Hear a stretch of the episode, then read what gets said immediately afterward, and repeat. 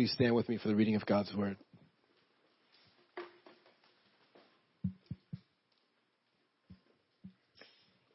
Matthew 6, 1. Beware of practicing your righteousness before other people in order to be seen by them, for then you will have no reward from your Father who is in heaven. Matthew 5, 13 through 16. You are the salt of the earth, but if salt has lost its taste, how shall its saltiness be restored? It is no longer good for anything except to be thrown out and trampled under people's feet. You are the light of the world. A city set on a hill cannot be hidden. Nor do people light a lamp and put it under a basket, but on a stand, and it gives light to all in the house. In the same way, let your light shine before others, so that they may see your good works and give glory to your Father who is in heaven. Colossians 4, 5 through 6. Walk in wisdom toward outsiders, making the best use of the time. Let your speech always be gracious, seasoned with salt, so that you may know how you ought to answer each person. James 3, 13 through 18. Who is wise and understanding among you? By his good conduct, let him show his works in the meekness of wisdom. But if you have bitter jealousy and selfish ambition in your hearts, do not boast and be false to the truth. This is not the wisdom that comes down from above, but is earthly, unspiritual, demonic. For where jealousy and selfish ambition exist, there will be disorder and every vile practice. But the wisdom from above is first pure, then peaceable, gentle, open to reason, full of mercy and good fruits, impartial and sincere. And a harvest of righteousness is sown in peace by those who make peace. This is the word of God.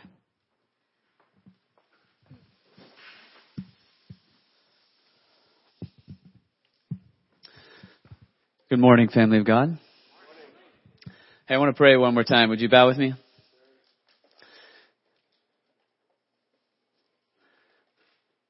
Our Father, it's such a gift and such a joy to be able to call you Father. To know that you love us. And we know that because Jesus came for us. We've been adopted by grace. We thank you. We praise you for that. Lord, I want to ask for your help right now. Would you send the Holy Spirit in a powerful way to teach us this morning? We need to be transformed by the renewal of our minds as we meditate on your word. So would you help me to speak with humility, with courage, with clarity, in a way that is faithfully unfolding the meaning of your word for your people? Would you help all of us to hear with faith, to trust Christ more when we leave here today, to love Jesus more, and to be filled with wisdom that comes from you so that we can faithfully fulfill your calling in our lives. In Jesus' name we pray. Amen. Well, today we are starting a new sermon series called Public Discipleship. And this sermon series is going to be probably four weeks, and it's a response to many things, but the biggest thing is just a lot of you have been coming and asking me and other pastors in our leadership team questions about how do we represent Jesus well in the public sphere, in my workplace, how do I represent Jesus Christ? And re- how do I represent Jesus when there's conversations happening around me about big social issues, cultural issues? What does that look like for me? And the Bible has a lot to say about this, so we're going to dig into it. And today, we're going to introduce this theme of public discipleship. The title of today's sermon is Spiritual Wisdom in the Public Sphere. And to get us started, I want us to note a tension between two things that Jesus says in the Sermon on the Mount. Jesus is the master. He's the teacher. He's the savior. And notice this tension. Matthew chapter 6 verse 1 which Morgan just read to us says this, beware of practicing your righteousness before other people in order to be seen by them. And then, if you skip down in your bulletin, you'll see a, a verse that came a few verses earlier in the Gospel of Matthew, Matthew chapter 5 verse 16. In the same way, let your light shine before others so that they may see your good works and give glory to your Father who is in heaven. Do you see the tension there? Jesus says, don't do your works of righteousness in, front of other people to be seen by them. And Jesus says, let your light shine before others so that they'll see your good works and praise God. Now how do those two things fit together? That's the starting point for our reflections this morning here's really the big, I'm going to share two big ideas with you today, but I'm going to spend most of the sermon talking about one of them. And here it is. The new relationship that Christians enjoy with Jesus transforms both our private lives and our public lives. Through Jesus and the Holy Spirit, God's kingdom is invading every corner of reality with transforming grace. And that includes both the intimate details of my personal life, what I do in secret, what I do in private, and the public events that are happening in my culture and in every culture. Thus, to be mature disciples of Jesus Christ, we need to cultivate the practices of humble faithfulness in private and bold witness in public. It's not either or, it's both and. That's the big idea. So if you wanted to sum it up, we're just trying to unpack this statement that recurs throughout our New Testament that Jesus is Lord. Everybody say Jesus is Lord. And Jesus is Lord not just of one little sliver of reality, but of all aspects of reality. The Dutch theologian Abraham Kuyper says there's not one square inch of creation that Jesus cannot look to and say, mine. Right? He's Lord over everything. As a matter of fact, the great missionary theologian Lesslie Newbigin spent a lot of time in India, and then when he came back to uh, the West, he he started talking about the fact that he feels like in Western culture Christianity has been syncretized in a lot of destructive ways. You know that word syncretized? It's what happens if you mix Christianity with other religions and other ideologies. And he says, here's the way one of the big ways that we've experienced syncretism in Western culture, he says, we have bought into this lie of West, modern Western culture that religion or spirituality is for private life. And there's this other space, public life, which is neutral and you want to keep religion out of that. He says biblical Christianity says Jesus is Lord of all. That means He's Lord of our private lives and of our public lives. So it's both and. Now to help us unpack how that could possibly work, let's take a second to dig a little deeper into these statements of Jesus. Read with me one more time Matthew 6 verse 1. Let's read the whole thing. Beware of practicing your righteousness before other people in order to be seen by them. For then you will have no reward from your Father who is in heaven. Few key ideas here. Everybody, you have a Father.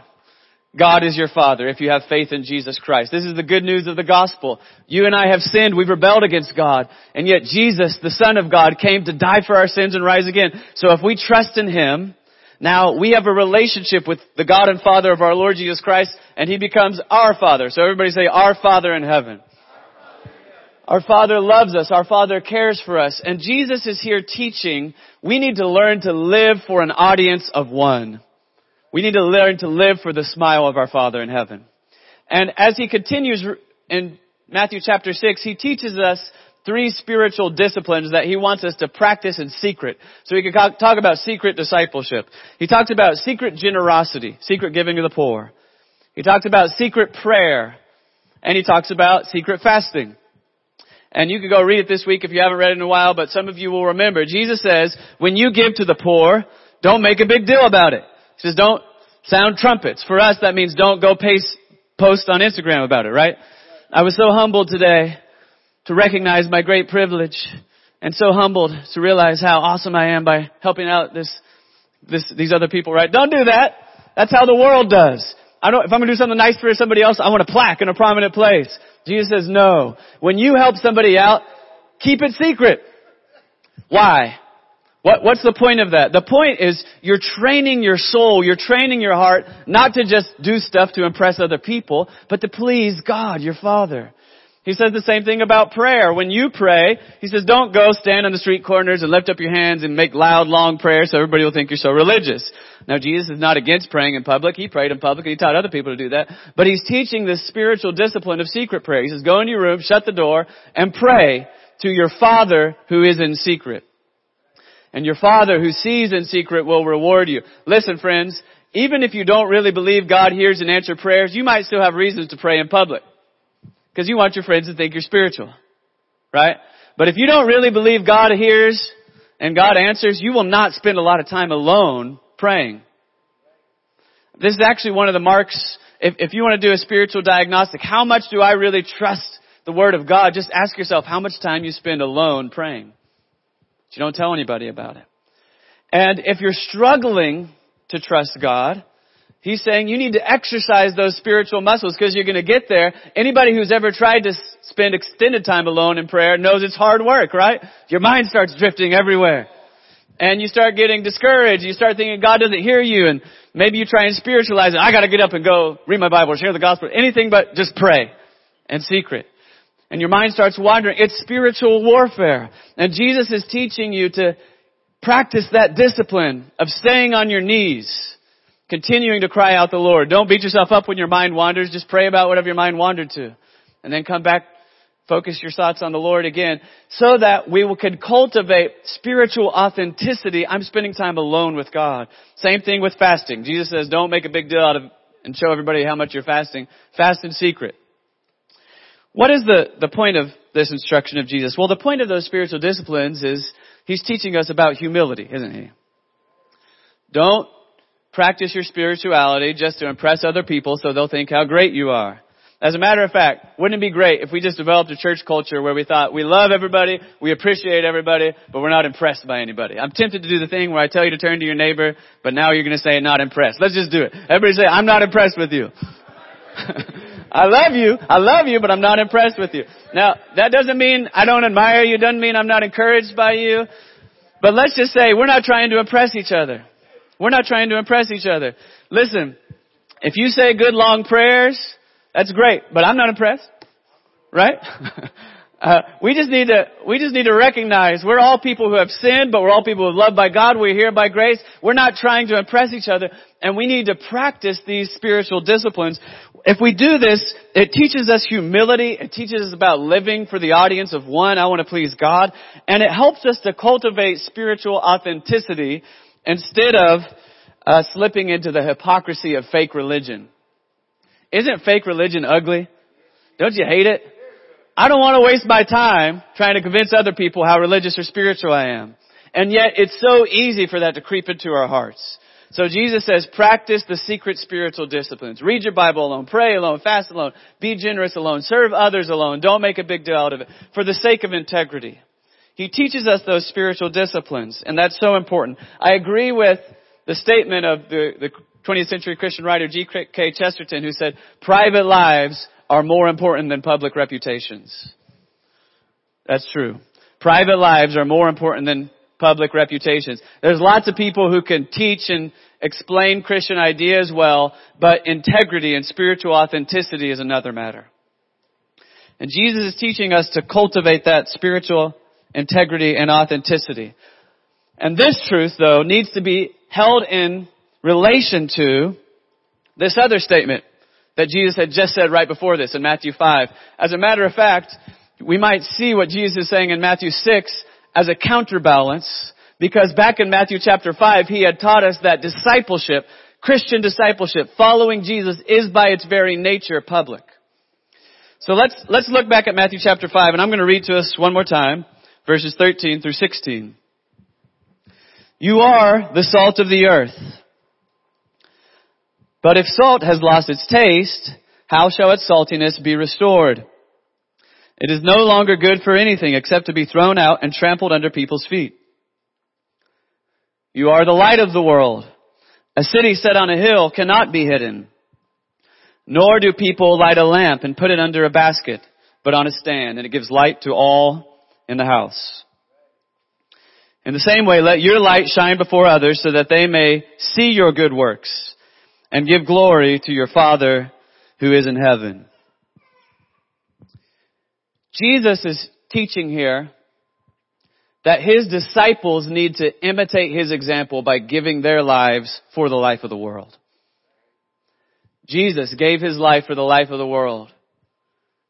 Jesus gave his life on the cross so we could be forgiven and reconciled to God and so that we could participate in his mission of redemption by giving our lives for the life of the world. Salt and light, he calls us. Notice Jesus does not say you should be salt or you should be light. He said, you are salt. You are light. In other words, Jesus is stating something about your Christian identity and then saying, live it out. Act like it. Remember your identity. So everybody say, we are salt. We are light. Jesus has left us on planet earth. He did not zap you to heaven when you became a Christian. And He has left you here for a purpose. To know God and enjoy Him and glorify Him and to make Him known through your words and deeds. Let's talk about these two metaphors for a second. Metaphor of salt, metaphor of light. Now salt has many functions today and in the ancient world. Of course, salt flavors things. Its primary function in the ancient world was as a preservative. You still know this. If you put enough salt on beef jerky, you can leave that thing sitting in your drawer for a long time and it doesn't go bad, right? Um, you don't have to put it in the refrigerator. But now we have all sorts of refrigeration, so we don't use it as much. But salt was the primary preservative in this context. As a preservative, what it did was keep things from going bad. It kept the rot, held the rot at bay, preserves what is good and keep away decay. In the same way, Jesus is teaching every Christian who's trusted in Jesus Christ and been forgiven of their sins is a citizen of God's kingdom, an ambassador of God's kingdom, and wherever God has placed you, He has put you there to preserve what is good and healthy in the world and to hold the rot at bay. So, if you're at your workplace, or if you're in your neighborhood, or if you're hanging out with your friends, and you identify as a follower of Jesus and you're trying to obey Him, it may start in simple, subtle ways. People may be a little less likely to gossip around you. If, if you're a Christian and people do that thing people always do in their culture where they say, oh, I'm sorry I cussed around you. Don't be like, oh no, man, doesn't matter. You can be as profane as you want to. Recognize, hey, this, this is just like a little manifestation of what Jesus is talking about. But at a deeper level, if you're working within whatever space, healthcare or education, or you're working in your warehouse, or you're working in your office, maybe you're a stay-at-home parent, but you're building relationships with the families around in your neighborhood, your example of faithfulness holds the rot at bay. It makes the less self-destructive sin in the world. It encourages righteousness and it opens up people's hearts and minds to then hear the words of truth from the gospel. You are the light of the world, Jesus says. We talked about light and darkness a lot over the Advent season, didn't we? The light of God in the Bible is a frequent symbol of God's truth, of God's holiness, to dwell in darkness is to live in chaos and to lose hope. When the light of God's truth and grace and holiness comes, it brings peace and order and hope. Jesus himself is the light of the world. We were dying in darkness, but Jesus came to rescue us and forgive us. And now Jesus says, when you have a relationship with me, you're filled with my light. And you're supposed to shine that light back out into the world. I want you to think especially of what Jesus says about the city on a hill. Look at this. Verse 14. You are the light of the world. A city set on a hill cannot be hidden. Now, once again, I think the power of this metaphor is somewhat lost on us modern people that have electric lights everywhere. Because everywhere we drive, there's street lights, there's headlights, and most, some of these people in this room have, you've lived out in rural communities and you have some idea of what real darkness is about, although you probably had flashlights and porch lights and all that kind of stuff. But if you lived out in a rural community in the time of Jesus, it was dark, dark, dark. And if it happened to be a, a waxing moon, or if there happened to be clouds blocking the moon and the stars, you could be so dark that you, you mean you can't see your hand in front of your face. But if you live in sight of one of the big cities, even in the ancient world, there's torches that are lit. And if it's set up on a hill, you could see that landmark from miles and miles away. You would otherwise be stumbling around in the dark. It's easy to lose your bearings. But if the city's set on a hill, you can see that and you know which direction that is. It also illuminates for, for the far reason. We could think of this now. If you want to see the stars, you gotta drive a long way from Oklahoma City, don't you? That's because that city up on a hill shines light for a long way away. What Jesus is saying here is the light of Jesus in your heart and in my heart is supposed to shine publicly. That's not about us and our glory. As a matter of fact, he makes it quite clearly, clear here, whose glory is it about? That's right. Look again at verse 16. Let your light shine before others. Let your light shine before others. He makes it clear what that means so that they may see your good works. Everybody say good works. He wants you to do good in public so that others, people outside of the community of disciples will see it. And what are they going to do? Give glory to your Father who is in heaven. This is not about giving glory to you. That's what Jesus warned against in chapter 6.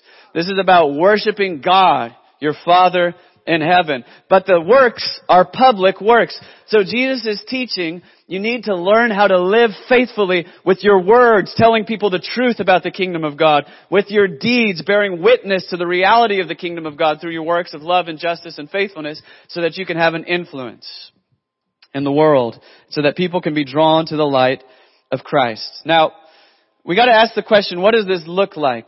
What does it look like? It can look like a lot of different things. I already gave examples in your personal life. When you go to work, wherever you go to work, most people are probably going to be gossiping and slandering and complaining about their boss and trying to get home early, right? Amen? That's what happens in every workplace. Which means if you just have a good attitude and you're kind to people and you speak well of others, your good works are having salt and light. But it can go much deeper than this. You can think, what if the Christian community is a community that faithfully cares for widows and orphans and the poor and the immigrant and the disabled, where they're treated with dignity and respect? We care for those folks within our own community, within our own church family, but also out in our neighborhoods, in our families and workplaces. Wouldn't that be a powerful light? And if as we're doing that, we're bearing witness to the truth of Jesus, telling the reason for the hope that we have, now that's a powerful influence. I want you to just think about this though, not just in relation to your individual life, but into our community life. Our life together. So everybody, we want to put a we on it. Everybody say, we are the light. Here's the glorious thing. Christ Community Church is a little bitty baby church. We're a small church in a, uh, by Oklahoma standards, a big city. So there's a lot of people in, in Oklahoma City Metro, and we're a small church. But here's what's amazing. I'm saying this to give glory to God and to encourage you. There's a lot of people in this church who are doing good work with excellence in our city, in a lot of different areas. And because you, in whatever your different area of service are, are consistently serving other people in a way that's countercultural and doing so with excellence, it is not uncommon. I mean, we've been here for a decade, and it has not been uncommon over that period of time for government leaders, mayors, senators to come to Christ Community Church and say, hey, would you talk to us about how we can honor the dignity of human beings better in relation to this issue of education or of immigration or of healthcare? It's not uncommon for very uh, wealthy business leaders to say, hey, we want to steward the resources God has given us to bless the vulnerable. Could you talk to us about how to do that well? That's a disproportionate influence. The glory for that goes to Jesus. Because the reality is God in His grace is working through you and He's working through you in a way that is much like what Jesus said in Matthew 13. The kingdom of heaven, what's it like? It's like a little mustard seed. It starts small, but it grows and it spreads and its influence can be great. There are lots of people who have never heard of any of our names who are benefiting today from the salt and light influence of this community because of God's grace working through your faithfulness. Isn't that good? Now we can also take inspiration, I think, from Christians throughout history who have been good at this. One of them is on the screen behind me. That's a sketch by Raphael of the Apostle Paul in Athens. If you don't remember the story, go read it later today in Acts chapter 17. Notice I said later today. I'm going to give you a framework right now. I want you to listen for a second. Um, in Acts chapter 17, the apostle Paul is in Athens. This is the intellectual center of the Western world at the time. Much like Rome is the political center. Paul's going to go to both of those. But here he is in the intellectual center of the ancient world and he's been preaching and sharing the gospel, so they invite him and say, hey, we, we hear you talking about Jesus and the resurrection. They actually probably thought that the resurrection was the name of a goddess. But they brought him and said, we hear you talking about Jesus and the resurrection. Tell us about this. And Paul gives this brilliant speech, which has become famous, in which he starts by affirming what is good in this pagan culture. He says, I can tell you're very religious. And you, as I walked around, I even saw an altar to the unknown God. That's good. Now let me tell you about that unknown God, who he really is. He's very diplomatic. He's wise. Wisdom is one of our key words today. Everybody say wisdom. He has spiritual wisdom. He's not trying to pick a fight on the surface. But then what he does is in powerful, humble ways spiritually subvert the whole system of the people he's talking to. Let me tell you about this unknown God. First of all, He's the creator of heaven and earth, and He does not dwell in temples made with human hands, which means the whole pagan religious system of the Greco-Roman world and all of its exploitation, economic exploitation, is invalid. That's what Paul is saying. He does not dwell in temples made with human hands. And He's not far from any of us, but in Him we live and move and have our being. By saying that the Creator is distinct from His creation, but is actively involved in it and is near to us, He was subverting the Epicurean and Platonic and Stoic philosophies that were dominant in Athens in subtle ways that I don't have to, time to get into right now. He says He's close to us. And then He says He has sent His servant Jesus. It's all about Jesus. Everybody say it's all about Jesus. The Son of God. He sent His servant Jesus by whom He will judge all, all people. Which means not only does the Greek intellectual and philosophical tradition not have the last word about truth, but the Roman political system does not have the last word about justice. Jesus will judge all and He's authenticated Jesus to us by raising him from the dead. That's the resurrection. So not only does Roman political life and Greek intellectual life not have the last word, but death itself doesn't have the last word. It belongs to Jesus. And he said this at a time when there's just a handful of Christians and they're a persecuted minority. This was not just apologetics, by the way. If you get called in front of the leading figures in Athens for preaching foreign divinities, you might get executed like Socrates did a few centuries before for misleading the youth and preaching foreign divinities. That's why they killed Socrates. So this is a moment in which, at a high risk, Paul, as the spokesperson for this persecuted Christian minority, bears public witness that Jesus is Lord of all. He's gonna get killed by the Romans, but he had this foresight by the grace of God.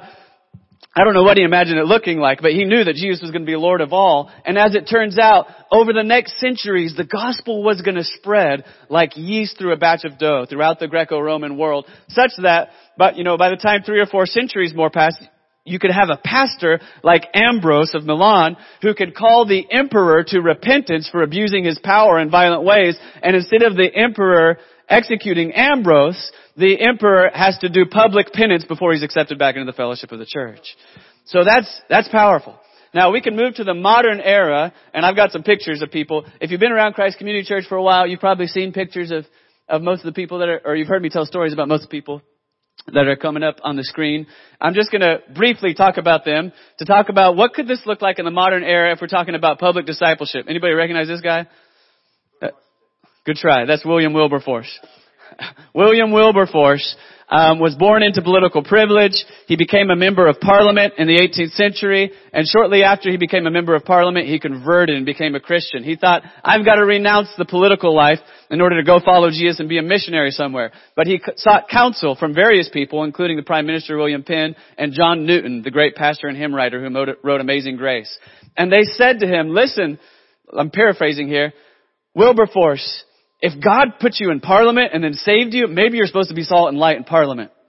And William Wilberforce sought the face of God and ended up feeling convinced that he had a sacred vocation from God to fight the good fight within parliament. So he maintained the secret spiritual life. He did stuff like every day walking to work instead of riding a carriage so he would have time to quote the whole Sermon on the Mount on the way to work keep his mind focused on Jesus. But over the next decades of struggle, he was the primary instrument that God used to bring down the slave trade in the British Empire.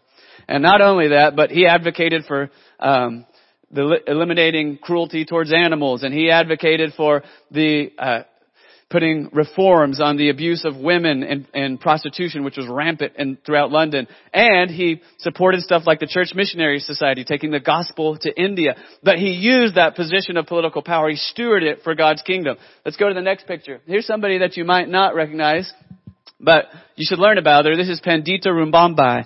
And she was born uh, after uh, William Wilberforce into India, and she was born to a Brahmin family, so she was high caste, and yet she was born into a Hindu culture at a time in which women were treated very poorly. Almost no women got any edu- education, and uh, many times women were betrothed and married to other people as a kind of political or economic bargaining tool while they were still children. But she had a dad who saw her potential. He educated her, taught her Sanskrit to read it and write it, And so um, she became well known for being very smart. And after her dad died, she was an orphan when she was 16. But her and her brother would travel around quoting the Sanskrit Hindu scriptures. Over time, uh, she gained some influence and began starting schools to educate women. And she began arguing that the practice of marrying off children was unjust. Through this women's education and women's rights advocacy, she became well known and eventually traveled to England to talk about what she was doing. While she was in England, she met some Anglican nuns, and the Anglican nuns told her stories about how Jesus treated women.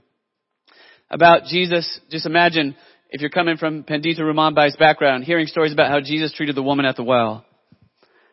Jesus' friendship with Mary and Martha. How Jesus treated the woman caught in adultery. Jesus and Mary Magdalene. And she was so struck by this that she converted and became a Christian.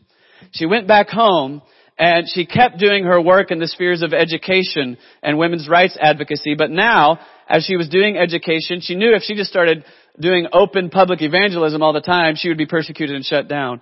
But in her education work, she had people read Hindu scriptures next to Christian scriptures. And she had a deep life of prayer, praying that people, the, the eyes of people would be opened to see Jesus. Many of them, many of these women started trusting in Jesus and she started a prayer movement where they prayed for a revival in India. Not only is she still known as the greatest women's rights activist in India, but through her slow, patient, shrewd, wise witness, thousands of people eventually came to know Christ. Now I'm going to go real quick to the next one. What about this woman? We talked about her a couple weeks ago, Mother Teresa. We talked about her because of her life of prayer, her secret private discipleship. But out of the secret wellspring of her private relationship with Jesus came a life of service to the poor, which was so incredible that it gained the interest of the world. She became one of the most famous people in the world and got invited to speak to influencers all over the world. And all she did is come and talk about Jesus and the love of God and prayer and caring for the poor. Or what about this guy? Billy Graham. He went the other way. He started out as an evangelist out of the wellspring of his deep personal relationship with Jesus came a care for the souls of others. So he went around preaching the gospel. And as you can see, he was packing out stadiums to preach the gospel. And eventually, not only did the Lord use him to lead millions of people with, for Christ, but he leveraged that influence in a way that supported the work of Dr. King and the civil rights movement. He, he started a, uh, nonprofit organization that would bring relief to the poorest of the poor. And he had a tremendous influence, not only in the spiritual life, but the social life of people all over the world, wherever he went. Finally, here's one of my heroes. Y'all know this guy. That's Dr. John Perkins. Let's just have a moment of silence. I love Dr. John Perkins.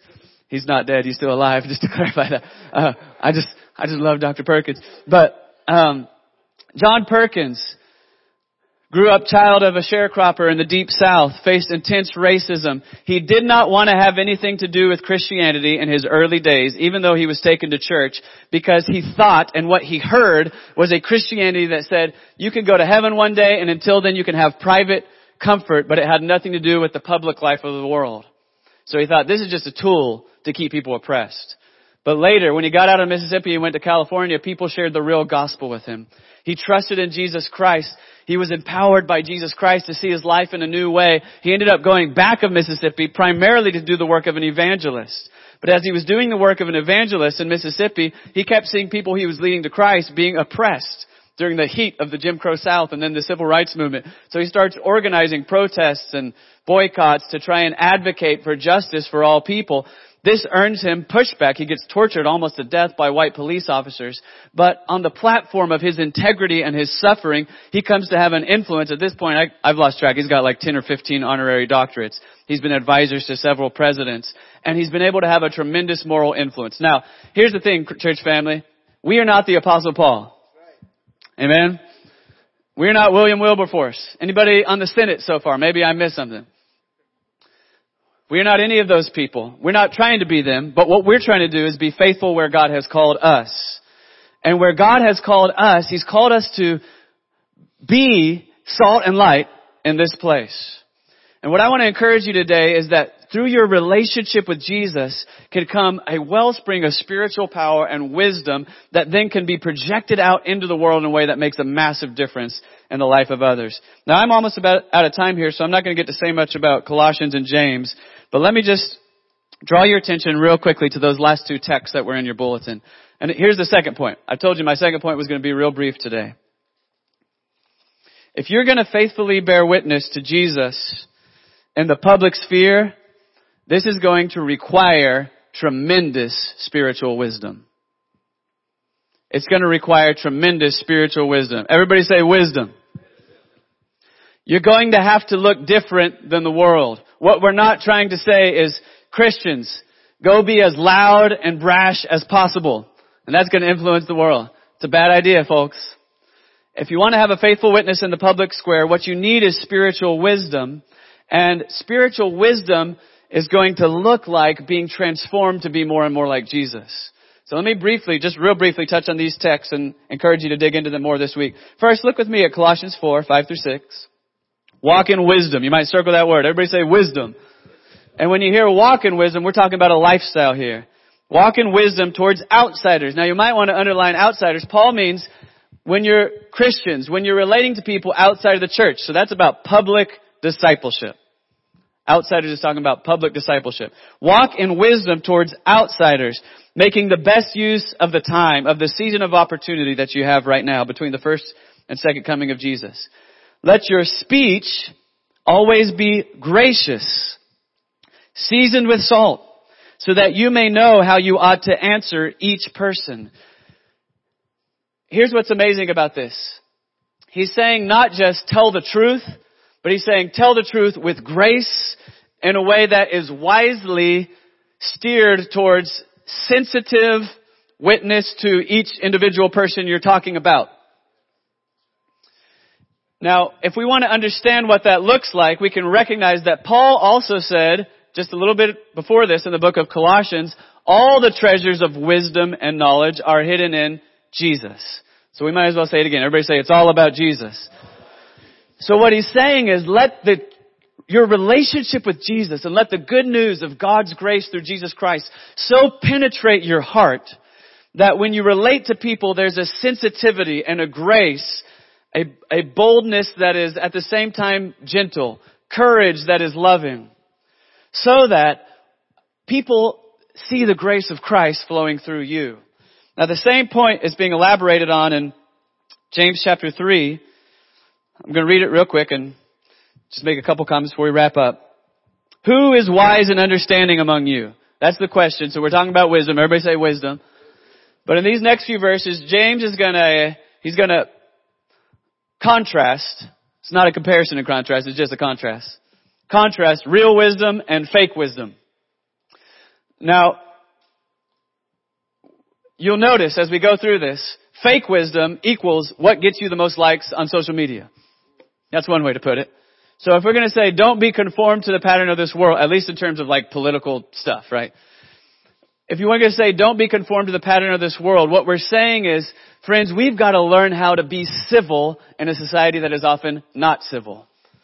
We've got to learn how to love our enemies, even when we disagree with them, in a society in which the politics are so often the politics of hate.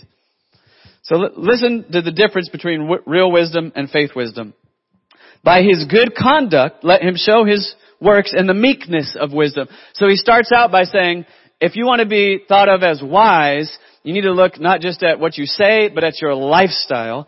And it's a lifestyle marked by the meekness of Jesus Christ. There's an integrity and a gentleness and a love and a faithfulness to it. But if you have bitter jealousy and selfish ambition in your hearts, do not boast and be false to the truth. This is not the wisdom that comes down from above, but is earthly, unspiritual, demonic. For where jealousy and selfish ambition exist, there will be disorder and every vile practice, but the wisdom from above is first pure, then peaceable, gentle, open to reason, full of mercy and good fruits, impartial and sincere. And a harvest of righteousness is sown in peace by those who make peace. The contemporary English version actually translates that last verse better. And it says, peacemakers who plant in peace will reap justice. Peacemakers who plant in peace will reap justice. Now, here's a few observations here. As James is contrasting between true wisdom and fake wisdom, he contrasts the source.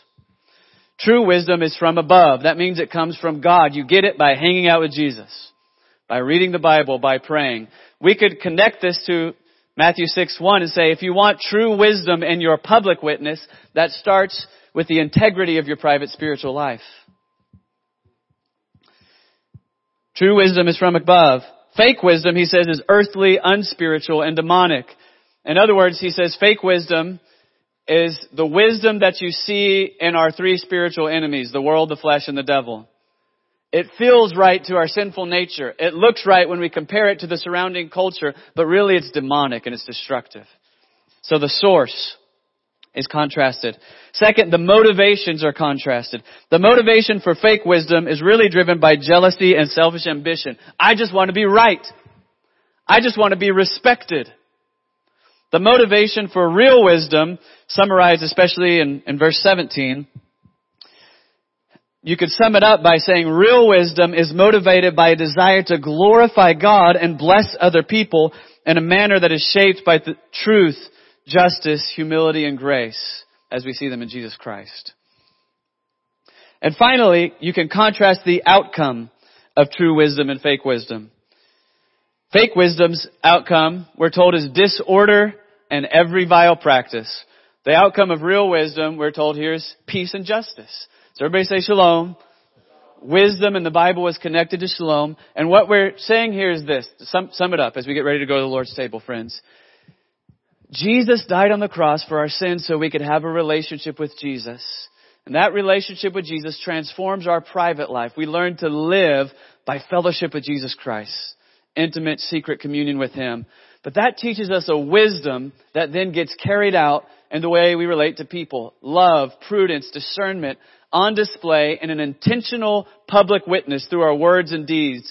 And when Christians do that faithfully, just like those examples of men and women that were on the screen, the harvest is peace and justice for the glory of Jesus Christ. Let's bow our heads and pray together. Our Father in heaven, we thank you for this truth of your word. And I pray as we continue to meditate on this word, and as we respond to the word by going to the Lord's table, that the gospel of grace would transform us through the inside, from the inside out, Lord.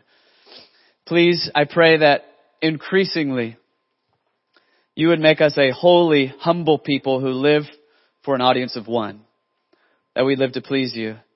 But I also pray increasingly that you would make us a bold and courageous people who bear faithful witness through our words and our deeds in a way that helps many to come to have a saving faith in Jesus Christ and that also brings God's peace and justice into our city, state, nation, and world. We pray this in the name of Jesus and for your glory. Amen.